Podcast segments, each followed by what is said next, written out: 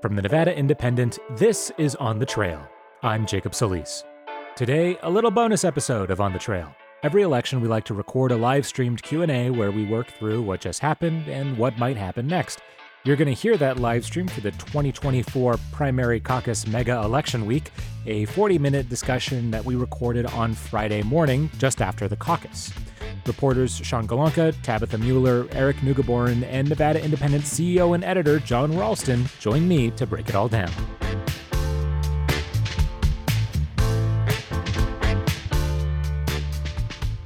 All right, I think we are live. So, welcome to our little post election live stream. This is a tradition at the Nevada Independent where we digest and analyze what happened on election day and what comes next. But first, a few introductions. Sean Golonka is a politics and data reporter for the Nevada Independent, where he's helped cover some of the twists and turns of the primary caucus chaos and the race for the U.S. Senate. How are you, Sean? I am doing well. I was not at any caucus sites last night, Jacob, so probably doing better than most. it's true. It's true.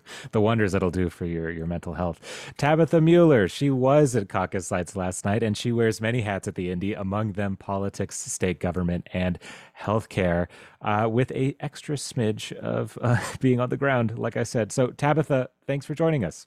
Thanks for having me. It was a late night last night, so hopefully oh, yeah. I don't stumble over my words today. And we will dig into that. Uh, Eric Neugeboren, you are also on the ground this week. You are also a reporter of many hats. You help us cover politics and elections and data stuff. So thanks for being here, Eric. Thanks for having me, Jacob.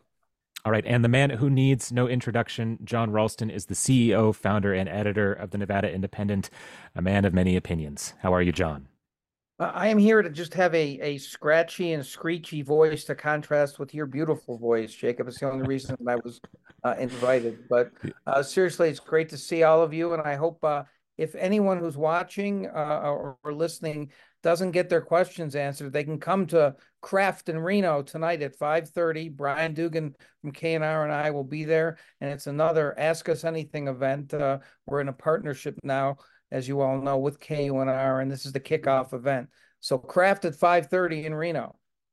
Yes, if you cannot get enough live Nevada independent content, we are here to give it to you. Okay, so all that out of the way, uh, I'm your host, Jacob Solis. I guess I should introduce myself. I also cover politics and elections. And as you may have guessed, I have been keeping tabs on the race for president. And so, just to let everyone know, if you're in the audience right now, if you have questions for us, put those questions in the chat or send them to us on Twitter, X, whatever you want to call it, and we'll do our best to answer. Um, but for now, I, I, just want to kick things off with you, John, um, because I think a lot of time and energy was spent this week talking about how much of a mess this was going to be with the primary, with the caucus, just this whole week. So, how much did this week actually live up to those predictions? Where do you say we actually fell?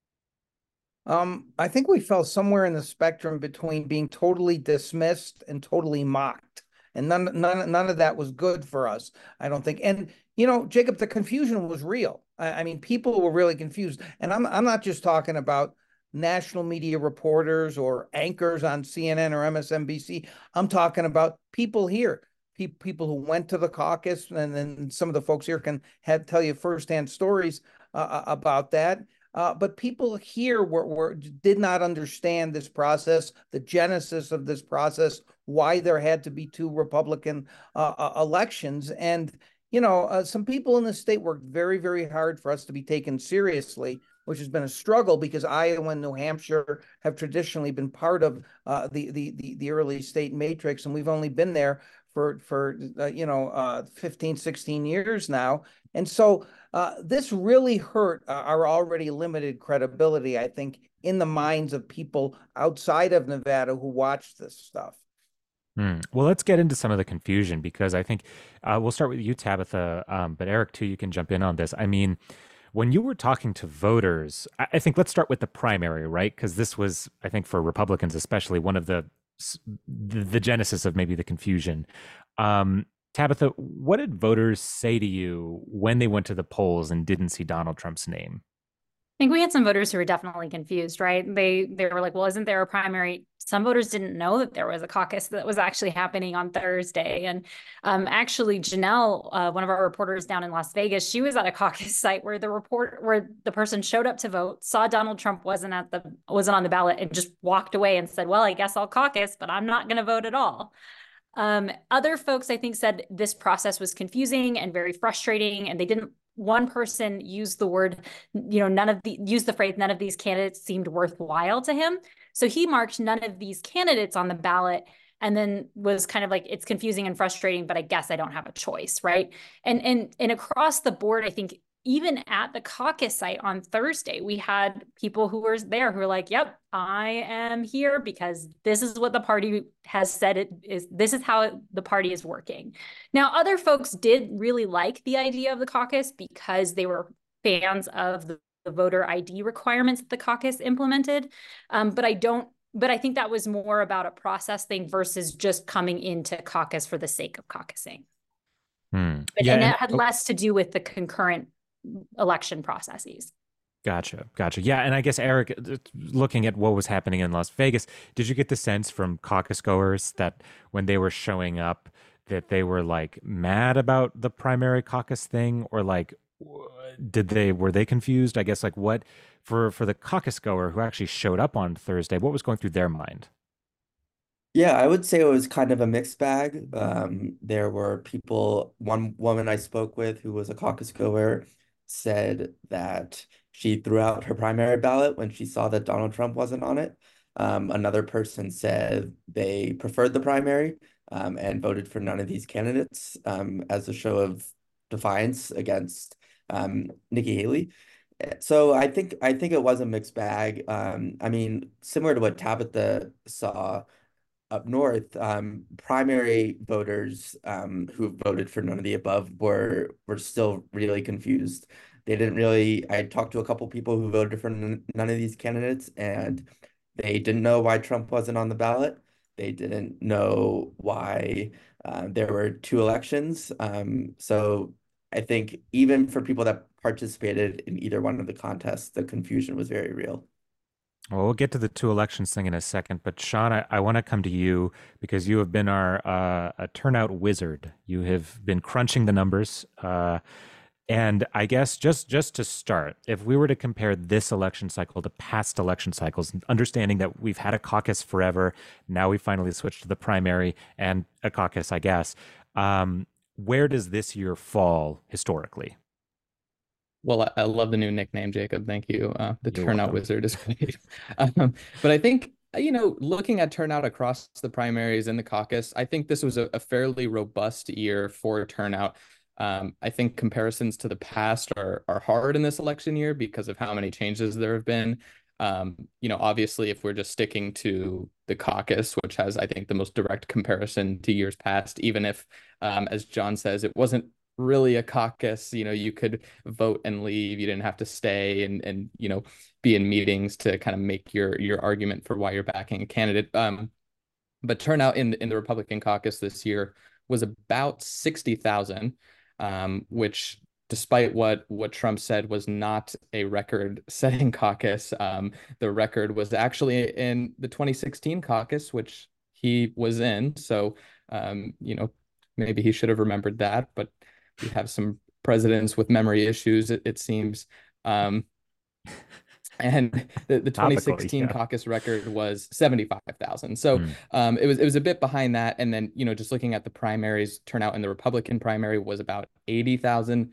In the Democratic primary, it was about 134,000 at last count. And so both of those were um, record amounts, you know, in terms of compared to caucus past caucuses. Um, but you know, like I said, the comparisons are hard because those primaries had mail voting, they had early voting. Um, you know, there were more than 1.1 million mail ballots sent out for the primaries, and a lot of those did not get used, but you know, enough of them were used to help drive this record turnout. And so, um, yeah, like I said, Jacob, I think the comparisons were hard, but certainly a, a robust year for turnout, considering I think the lack of competition in these races.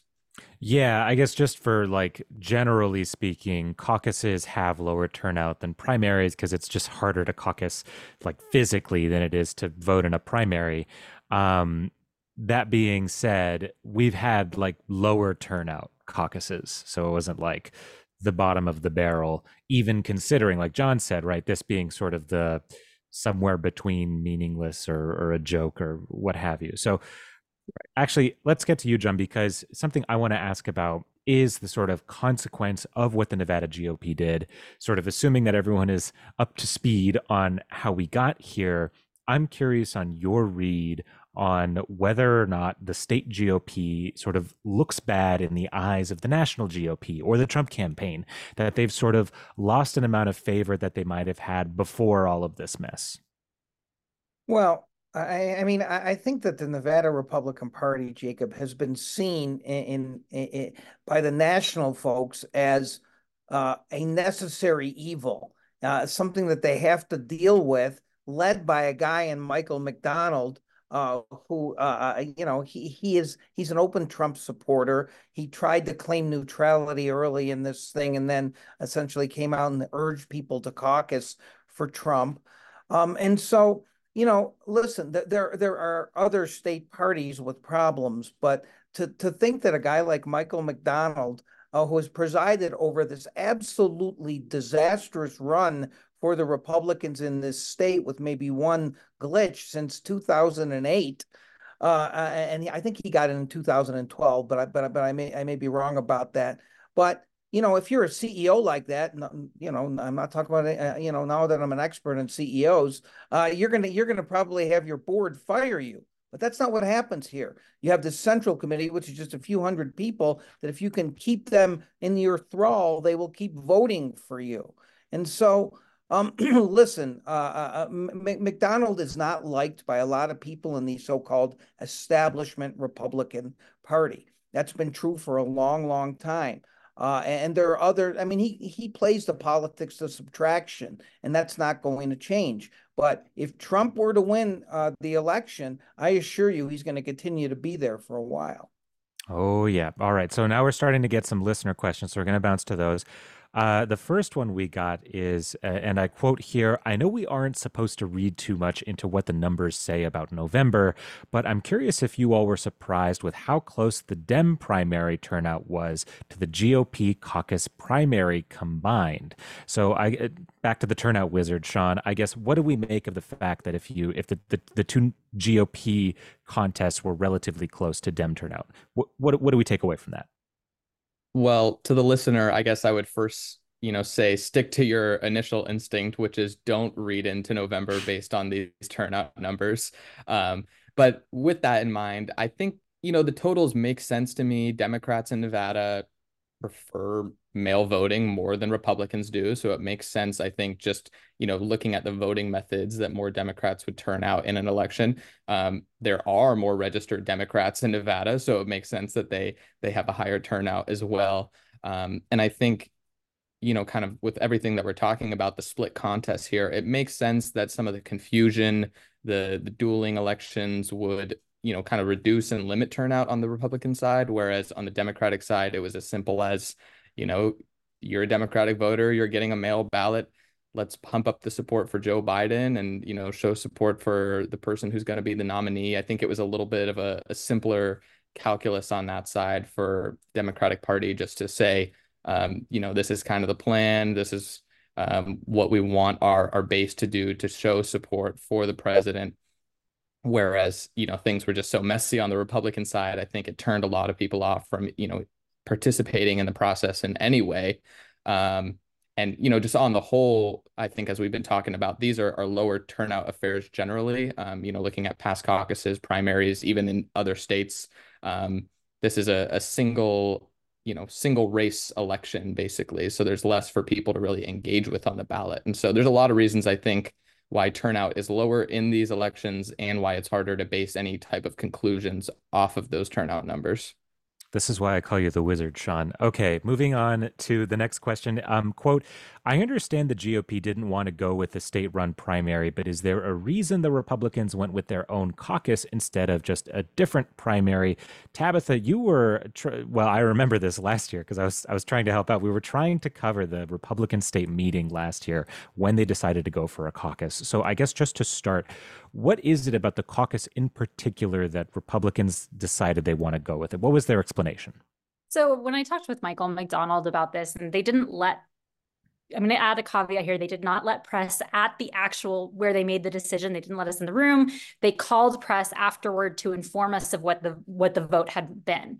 Michael McDonald said that he felt that this was a better way for candidates to engage directly with voters, that it would create a more transparent process, and that they would be able to implement things like voter ID requirements that they felt were important as part of voting, right? So, so I think that that was the reasoning that the GOP gave. And I do want to note, I know that we've drummed this in before, but it's really important that this state run primary was already set to happen because of a 2021 law that went into effect, right? And, and so it was not that we've heard a bunch of rumors and conspiracy theories um, I just want to clarify that the state run primary was set to happen, and then the Republican Party here decided to have a caucus to determine the delegates. Yeah, the the sort of like talking point of like, oh, the Dems would say Trump forgot to file for the primary, as if one could do such a thing. Um, so. Uh, here, here's a question, Eric, that you might be able to answer, or we'll see, because Quote, did, did you guys see or hear from any Ryan Binkley supporters? He was the other guy on the Republican ballot who not named Donald Trump. He had less than 1% of the vote, I think all counted. Finishing that question, would, would love to hear if they wanted to speak given the overwhelming Trump support. So, Eric, did you find a Ryan Binkley supporter in the wild? I regret to inform you, Jacob, I did not find a Ryan Binkley supporter in the wild. I know you are our de facto Ryan Binkley advocate and and and advocate, reporter. No, just just uh, that's my beat. It's my beat. um, and um, I mean, I was looking at the the latest data um, from Clark County, and there were um, on uh, according to the New York Times, there was 196 votes for Ryan Binkley compared to nearly 30,000 for Donald Trump. Um, so they they they're they would they would have been hard to find, and they certainly were hard to find. Everyone, a lot of people I saw were in Trump memorabilia, um, and um, so yeah, I I I unfortunately came up empty. Yeah, we know the needle is in the haystack somewhere, but finding it is the hard part. Uh, I guess just to check, Tabitha, did you find any Ryan Binkley supporters? So I so at the caucus site that I was at, there were actually 10 votes for Ryan Binkley. However, I did not find anybody who would willingly talk to me, who would willingly talk to me about that that candidate. I did have somebody though make a joke about who is Binky, um, which I thought was kind of wild, and and and that was not the only one that I heard that night. Um, and actually, the no votes are people that had made a mistake on their ballot or listed a candidate that wasn't Donald Trump or Ryan Binkley they actually beat out the Binkley voters. So this is reminiscent of Marianne Williamson losing to none of these candidates in the Democratic primary this year perhaps. All Absolutely. right, so th- let's kick it back to you, John. Here's another listener question. Uh, quote, there's been a lot of talk about them rigging the caucus for Trump, them being Republicans, this year, but in 2020, they just canceled the caucus entirely to give the delegates to Trump. Was that more typical because he was the incumbent at that point? I guess the question being here, why not just cancel the caucus for if they want Trump to win? Well, it, it was the, the, the because he was an incumbent in 2020 and but the motivation was similar, Jacob, in the sense that they didn't want him to be embarrassed at all. They just wanted to say Trump won. Trump, Trump, Trump is our god. Uh, we don't, we don't, we we we are not going to brook any dissent. This year, I think they, they they they anticipated maybe that there would be some candidates still left in the race by the time Nevada came around, especially Ron DeSantis, who you know was run one of the worst campaigns in history. But I don't think anyone uh, anticipated that he had two hundred million dollars in a super PAC which is why it's not coincidental that one of the rules they put in, and you guys know the language better than I do, essentially that a super PAC couldn't try to influence voters for the caucus, and that was directly to try to hurt DeSantis. So, uh, uh you know, if you're going to rig something, at least don't be so clumsy uh, uh, uh, about it, so so so we can see it. So clearly, and they and and they they they made can- candidates pay fifty five thousand dollars and agree not to be on the primary ballot, uh, and, and, so. Uh, the, the motivation was the same. The methods were a little different because they did this so long ago. I think they anticipated that that, that especially DeSantis would still be uh, in in the race, and so I think that's why that happened. If I can just real quickly, Jacob, share a great historical note.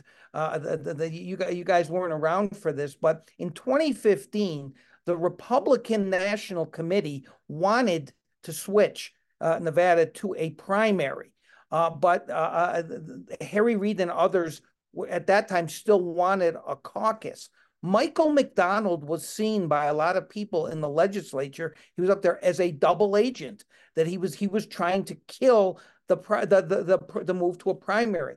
Um, and and the RNC was furious. And right before the vote, I got I got an email from someone at the RNC, someone high up in the RNC, showing me that they had forced McDonald to tweet, "I support the primary because it's greater turnout," or or whatever it said. So there have always been these machinations uh, uh, around this, but you know you, you can't stop Michael McDonald from doing what Michael McDonald wants to do. Absolutely incredible historical tidbit. And I guess it's uh, reminiscent too of because when Nevada finally switched to the primary in 21, the Republicans were hopping mad because it was all part of moving Nevada and South Carolina up the calendar, Iowa, New Hampshire down. As good as that worked this year, we saw. Uh, another question just came in. Uh, quote, I know many Republicans who voted in both the primary and the caucus. So this one for you, Sean, how, wait, no, how, how can you add the two turnouts together? I guess just to explain, because this I think goes back to the previous question we got. Can you really add the turnouts together? No, right? Because uh, there's there's nothing stopping someone from voting in both contests, so we expect a lot of crossover from one to the other. Right. Yeah, I, am sure there certainly was a, a, lot of crossover just because, um, you know, these are contests where a lot of highly engaged partisans are are you know participating in them. So a lot of folks who are you know engaged enough to participate in a primary are also going to be engaged enough to participate in the caucus. I think that's you know part of the reason none of these candidates beat nikki haley is because there were so many you know trump supporters who probably caucused for trump that when they voted in the primary they voted for none of these candidates to um, you know kind of drown out any sort of potential haley win. Um, you know unfortunately i don't have the data to figure out who those crossover voters are. Um, uh, I guess we'll we'll see what kind of data I could acquire from the Nevada Republican Party, but um, you know, certainly we could figure out who everyone is that voted in the primary. I mean, every county maintains a, a vote cast record basically where you can get a data of all the registered voters who who participated. Um, and if we had any kind of similar data from the Republican Party, we could do a comparison and, and kind of figure out how many of them are crossover voters, but um, not sure how likely that is at this point. Sean, yeah. maybe we could, uh, maybe the Indy could pony up $55,000 and we could get the data. What do you think? well, and I think the other point too is like, I this is anecdotal, of course, but John, you were at the you were at the Gwynn Center event last night, and I think you tweeted out that you'd spoken with Assemblywoman Jill Dickman, who she's a Republican Assemblywoman up in Northern Nevada. She was the she had voted in the primary, but then she showed up to caucus and then said that she left because there were really long lines. And we saw throughout the caucus process that there were extraordinarily long lines. So even when we're talking about these crossover voters, you have to know that there might have been a higher turnout of the primary because people didn't want to wait in line to either submit their ballot and then leave or participate in the discussions that typically happen at a caucus. Yeah, to some degree, how soon we forget how disastrous every caucus is every cycle. Uh, I was here for the Indy for the 2020 Democratic caucus. And uh, for those who don't remember, they were trying out this uh, new uh, uh, ranked choice deal. Um, that was what a what a treat that was to try and figure out in real time. Everybody was figuring that out in real time. Um, okay, well, uh, we're still getting okay. Here we go. Tabitha, here's a question for you specifically. What was with the sea turtles and orca at Spanish Springs? Where is the story? Question mark exclamation point. So I actually going to email the school about this. It's on my to-do list today because I was at the Spanish Springs Elementary School in Washoe County. It's one of the larger caucus sites. I think there were 25 precincts represented. And where what happened is people were funneled through into this multi-purpose room that was kind of like a lunchroom, but also had a stage for an auditorium. And on the, the theme of this was sea. So there were like fish around and a giant orca was hanging from the ceiling along with a giant sea turtle. So if you followed me on Instagram, you saw this video. You also saw me um, talking about kind of how they were counting votes because we did get to watch the, that, that process. I believe they are made out of styrofoam. We are still waiting to hear back from the school on that. we need confirmation. Um, all right, John, I know you have to leave in a few minutes. We will still keep recording. So if you're in the live stream, you can keep watching, keep asking questions. But, John, before you go, I want to ask a couple sort of, uh, uh, you know, what happens next questions because for the Republicans, uh, I think a lot of attention was paid on Tuesday, certainly for, for Nikki Haley and sort of her strategy of not even just not investing in Nevada, but sort of aggressively ignoring Nevada, being mean about ignoring Nevada. Um, so, how much of an error was it really? And I guess are we going to know before South Carolina how much of an error it was? But like for her to not try and win Nevada's primary, even if it was going to get her delegates, she she didn't do anything. So do we have a sense of like what those consequences might actually be? Yeah, I mean it's kind of difficult to answer the hypothetical. Uh, uh, my, my argument was that you know we're a cheap date for a minimal investment. She could have come here uh, done a rally or two and said, this, you know, this is where there's going to be big turnout. All the Republicans are going to come out. Donald Trump is chicken to face me among the entire Republican electorate. So he has had this caucus created and fixed so he can declare victory. Why is he afraid of me? I hope my supporters will come out and show some strength. Um, do I think that means that she would have won the primary as opposed to losing to none of the above? Maybe. Uh, but I think she certainly would have cut into the margin and she might have won, depending on, on what happened. But now, what was the point of her, as you put it, being mean to Nevada and saying saying that saying that kind of stuff? What does she have to lose? Total long shot. Uh, it looks like Trump is going to crush her in South Carolina, but those polls can change, by the way. It's happened in Nevada. It looked like Hillary was going to crush Bernie Sanders, and then he came back after what happened in New Hampshire. These kinds of things do change. And the narrative momentum is much more important to her at this point than amassing our 26 delegates. So I just think for a minimal investment of her time, she could have tr- at least tried and it might have helped her going into South Carolina. Instead, every national headline is none of the above Nikki Haley. Terrible for her. Oh, and, yeah, just getting memed left and right. You were saying, Sean? And Jacob, yeah, if I can add to that, it, it's puzzling to me because Nevada is a critical battleground state in the general election. I mean, if she had any hopes of actually winning the nomination and competing in the general election, Nevada is a state that she would probably need to win in order to win a general election for president and win the electoral college. So it makes no sense why she would go, um, you know, really to great lengths to continue to piss off Nevada voters and Nevada Republicans who would be sort of critical to getting her over the over the hump here. Okay, real quick, John, I wanted to ask you about the Democrats and I wanted to ask you about Joe Biden.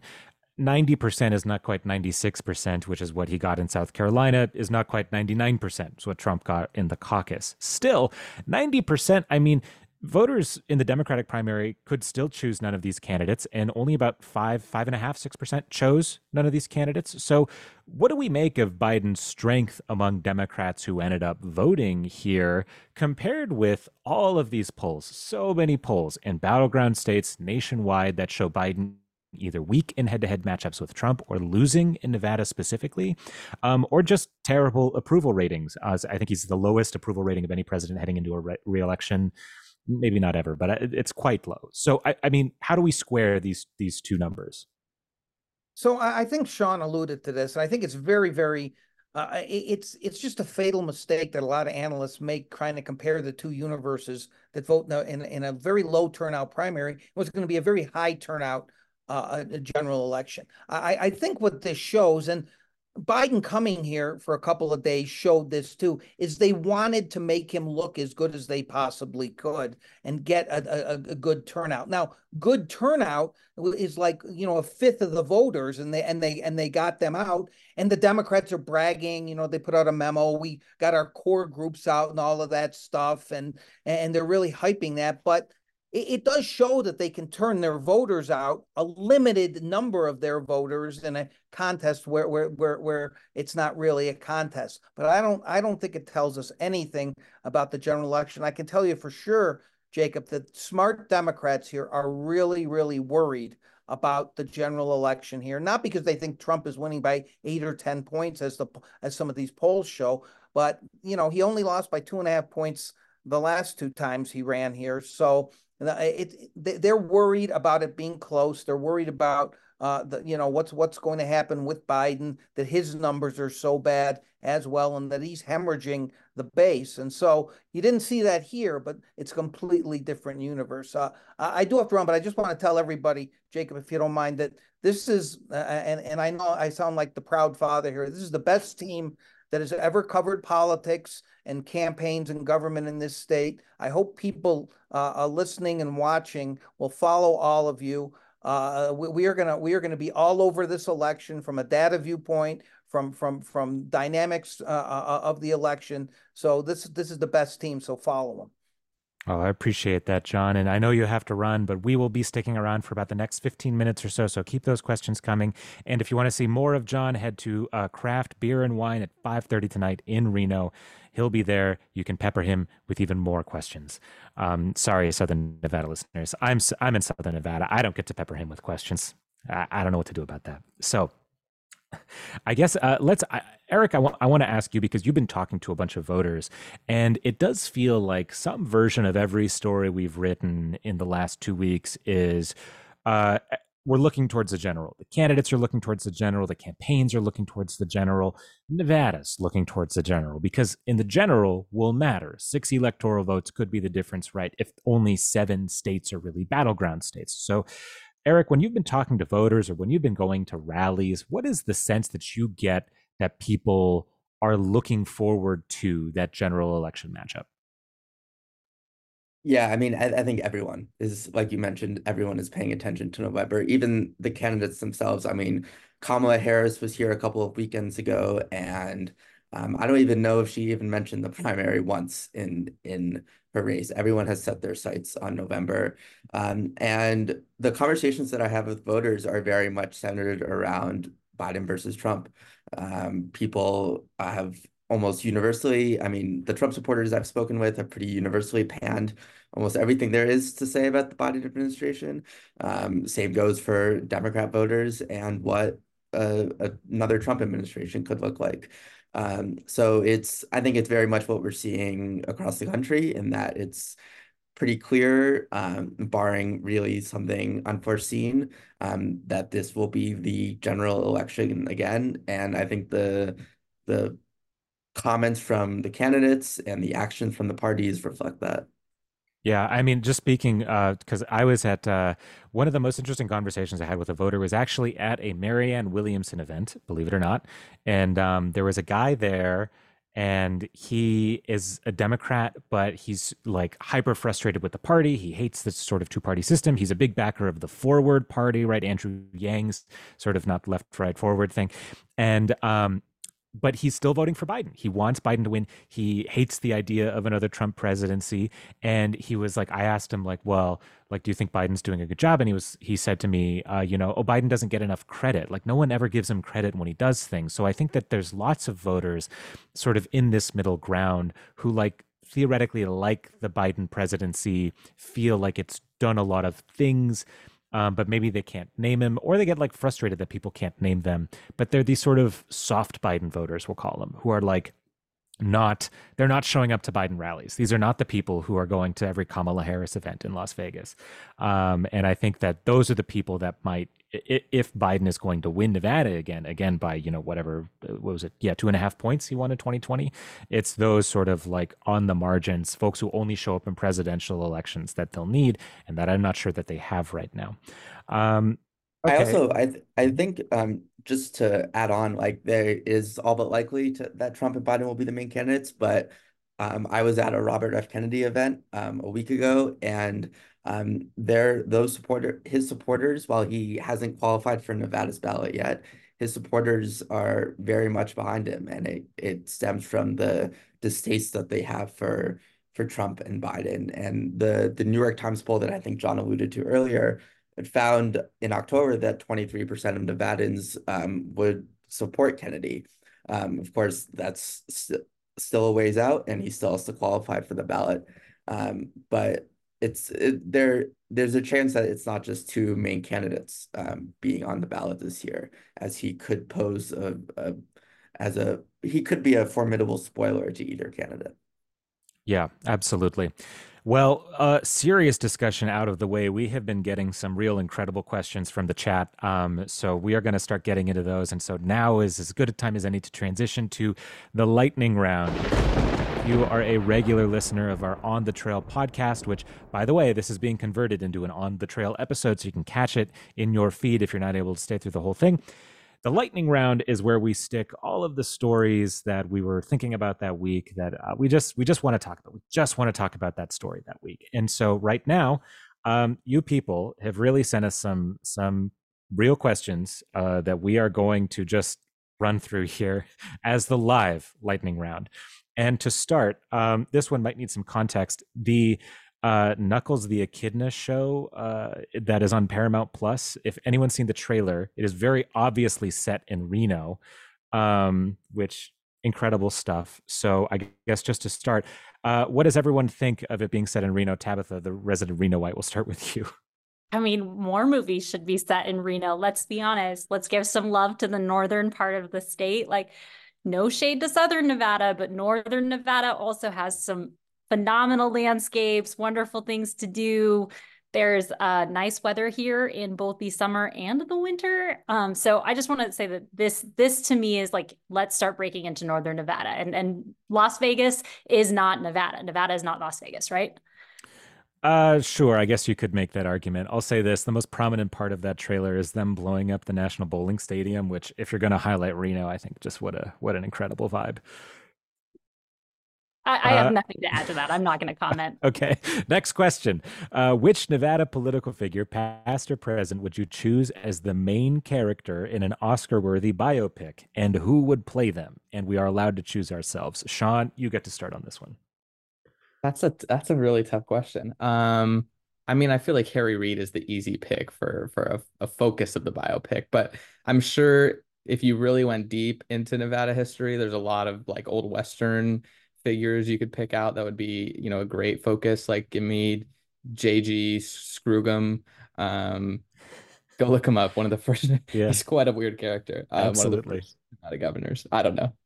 All right tabitha quick i am going to say barbara bennett. She was actually reno's first female mayor. She got involved in local politics as part of this northern nevada mobile homeowners association. Um, this is at a time where like we're seeing a lot of problems with rent and she was part of the rent control discussion and she was not a candidate that anybody wanted her to win and I just think she'd be a fascinating person to get a biopic of. And and yes, Harry Reid is a good choice, but come on, Barbara Bennett. It's the easy choice. Uh, all right, Eric, we you, you have recently moved to Nevada. You haven't been here too long, so we're going to spring this on you. Who do you want a biopic about? Yeah, my my Nevada political his, historical knowledge is admittedly not as good as the others on this call. So I will go for the de facto Harry Reid answer, but I will add that a good biopic has to have a good source material. So, and there, I heard that there may be a biography of, of Harry Reid being released at some point um, by someone who may or may not be affiliated with the Nevada Independent. Um, so, um, yeah, I mean, it's all about it's all about the script. Yeah, John's waiting on those movie options. Okay. Uh, I guess for me, uh, I want the biopic to be about the dude who was in charge of telegraphing the Nevada Constitution during the Civil War to Washington, D.C. For the longest time, I, I believe the most expensive telegraph ever sent in the world um, because it was so long. It was so long, guys. Anyways, I, I want to know what that guy was up to. Uh, moving on. Absolutely incredible stuff in the chat, guys. If a vampire cop came to your door with a warrant, could they come in? Sean? No, no. I'm, I saw this one go in the chat, and I'm adamant about this one. I mean, this is like an intrinsic trait to vampires that that they need permission to enter. So I don't think you know. I don't think the kind of current constructs of our legal system today supersede that you know that inequality in vampires. Okay, Tabitha, do you agree? I agree with Sean. No way. Uh uh Um. Yeah. No. That that vampire would need to have some sort of permission to get in, and Not the happening. Warrant don't die. doesn't count. Wow. All right, Eric, are you gonna? Fl- no. Yeah, I, I will I will not go contrarian here. I'll agree with with Sean and Tabitha. I didn't even know the trait about vampires about permission to enter, um, but that is just even more even more reason. I, Absolutely. I will Yeah. add though, Jacob, this could, if this were true, it could make for a great movie about a vampire who is a judge. And so they issue warrants to to get entry into their victims' homes. Wow, someone make that screenplay. Um, all right, we're we're just gonna keep rolling here. Uh, can you comment on the evolution of John's facial hair from mustache to goatee to full beard? When will he go full Santa, Sean? I mean, I think it's a good it's a good evolution. I think um, you know, John is is rocking the beard, so good for him. Um, and you know what, if he goes full Santa, like I'm I'm all for it. I think just have fun with your facial hair. Do whatever you want with it, you know? All right, Tabitha, you're the arbiter of facial hair. What would you? What's your take? I do not think I can comment on this at all, but I will just say that it's John's, you know, face. He could do what he wants with it. A wise, a wise choice, Tabitha. Eric. Um, yeah, I mean, as someone who cannot grow out a beard, I I applaud anyone who uses their facial hair to the to the maximum potential. So I'm all for it. I'm in the same boat. So you, you and me. All right. Someone in the chat said Jacob is Liberace on the biopic thing. So I'm not. I'm not going to respond to that. Uh, lightning question, and we'll end here. We have to stop. Oh wait, no, it wasn't someone. It was our producer Joey. He's making fun of me. Anyways, final question of the day: What does bubblegum ice cream even taste like? Let the children enjoy bubblegum ice cream. Sean, this is clearly directed at you. Please respond. Yeah. I mean, I know it squeaked through in that Henderson kids vote. Um, I've actually I've had some information that I've I've kept under wraps that I feel like I, I can Oh? disclose here now, As a which is scoop, we're getting a scoop. as a child, I used to really enjoy the bubblegum ice cream at Cold Stone, which is like almost neon blue color. Like it's kind of heinous. But and I haven't had it probably in more than a decade, but I I do remember really enjoying it. So I, I honestly cannot fault children too much for, for for sending that one through to the next round of, of the election. Mm, mm. Tabitha, Eric, any any ice cream takes? I have never eaten bubblegum ice cream. It's always the most like it's the worst color. It looks fake. I just I can't do it. Even as a kid, I couldn't do it. So I just think they should have knocked it out because it- it looks like somebody dumped hazardous like toxic waste into ice cream and like that green goo that you see in the, you know, Scooby-Doo comic movies or whatever. Yeah, yeah. Yeah, I kind of class bubblegum in like the group of like birthday cake ice cream and cotton candy ice cream, which I think has no place being in ice cream. Unserious ice creams. Uh, I'll just say I agree. That's my host privilege. All right, real last question. We will end it here after this. Everyone, who is winning the Super Bowl this Sunday in Las Vegas, Nevada? Sean. You are muted. You are muted. You've, you've Messed up the there. Cardinal Um, Zoom sin. I, I have indeed. I'm gonna go Niners 38-35 over the Chiefs. Bold, bold. The Brock Purdy Sons. Tabitha, where are you? I'm gonna go with Taylor Swift's boyfriend's team, right? Taylor Swift won the Grammy. Taylor Swift boyfriend is gonna win the Super Bowl. He'll make it into the NFL Hall of Fame. I don't even know what typical like scores in an NFL game are, so I'm not even gonna guess the score. But like maybe we'll have like a five point difference and it's gonna be a tight game. I, I will say I was really, really hoping that the Lions would make it. And uh, when I found that out, I was like, well, I guess I'll root for Taylor Swift. When they found out that they didn't make it, I'll root for Taylor Swift's team. I was also rooting for the Lions to make it, so now I'm just sort of adrift. Eric, who is winning the Super Bowl? I will go Chiefs 24-20. Sean, you're really underestimating these teams' defenses. So I am I'm going more low scoring. It's in Vegas. It's gonna be a show, Eric. You know, they're gonna be this is gonna be electric football on Sunday night. No, I'm with Eric on this one. I predict some absolutely disgusting, like Rams Patriots type Super Bowl. Like it's going to be like 15 to 12. It's like just a score that never happens. Just like uh, everyone will be sent to the Shadow Realm for some. re- I look. This will this will be nuts. Or it'll be. You're right, Sean. Maybe it'll be 38-35, and we'll all go home happy. But Joey is in the chat yelling at us. He says 49ers score 49 points and win. He is obviously wrong, but that is where we will leave it for this episode of On the Trail. This was a stealth episode of On the Trail because it was a live stream. But if you want to listen to it, you can catch it on our podcast feed. You can listen to it wherever you get podcasts Apple Podcasts, Spotify, on YouTube, no less. And that does it for this week's episode of On the Trail. Our show is produced and edited by Joey Lovato with additional help from Michelle Rindels, Callie Bernstein Saylor, and Kristen Leonard. From the Nevada Independent, I'm Jacob Solis. We'll see you next week.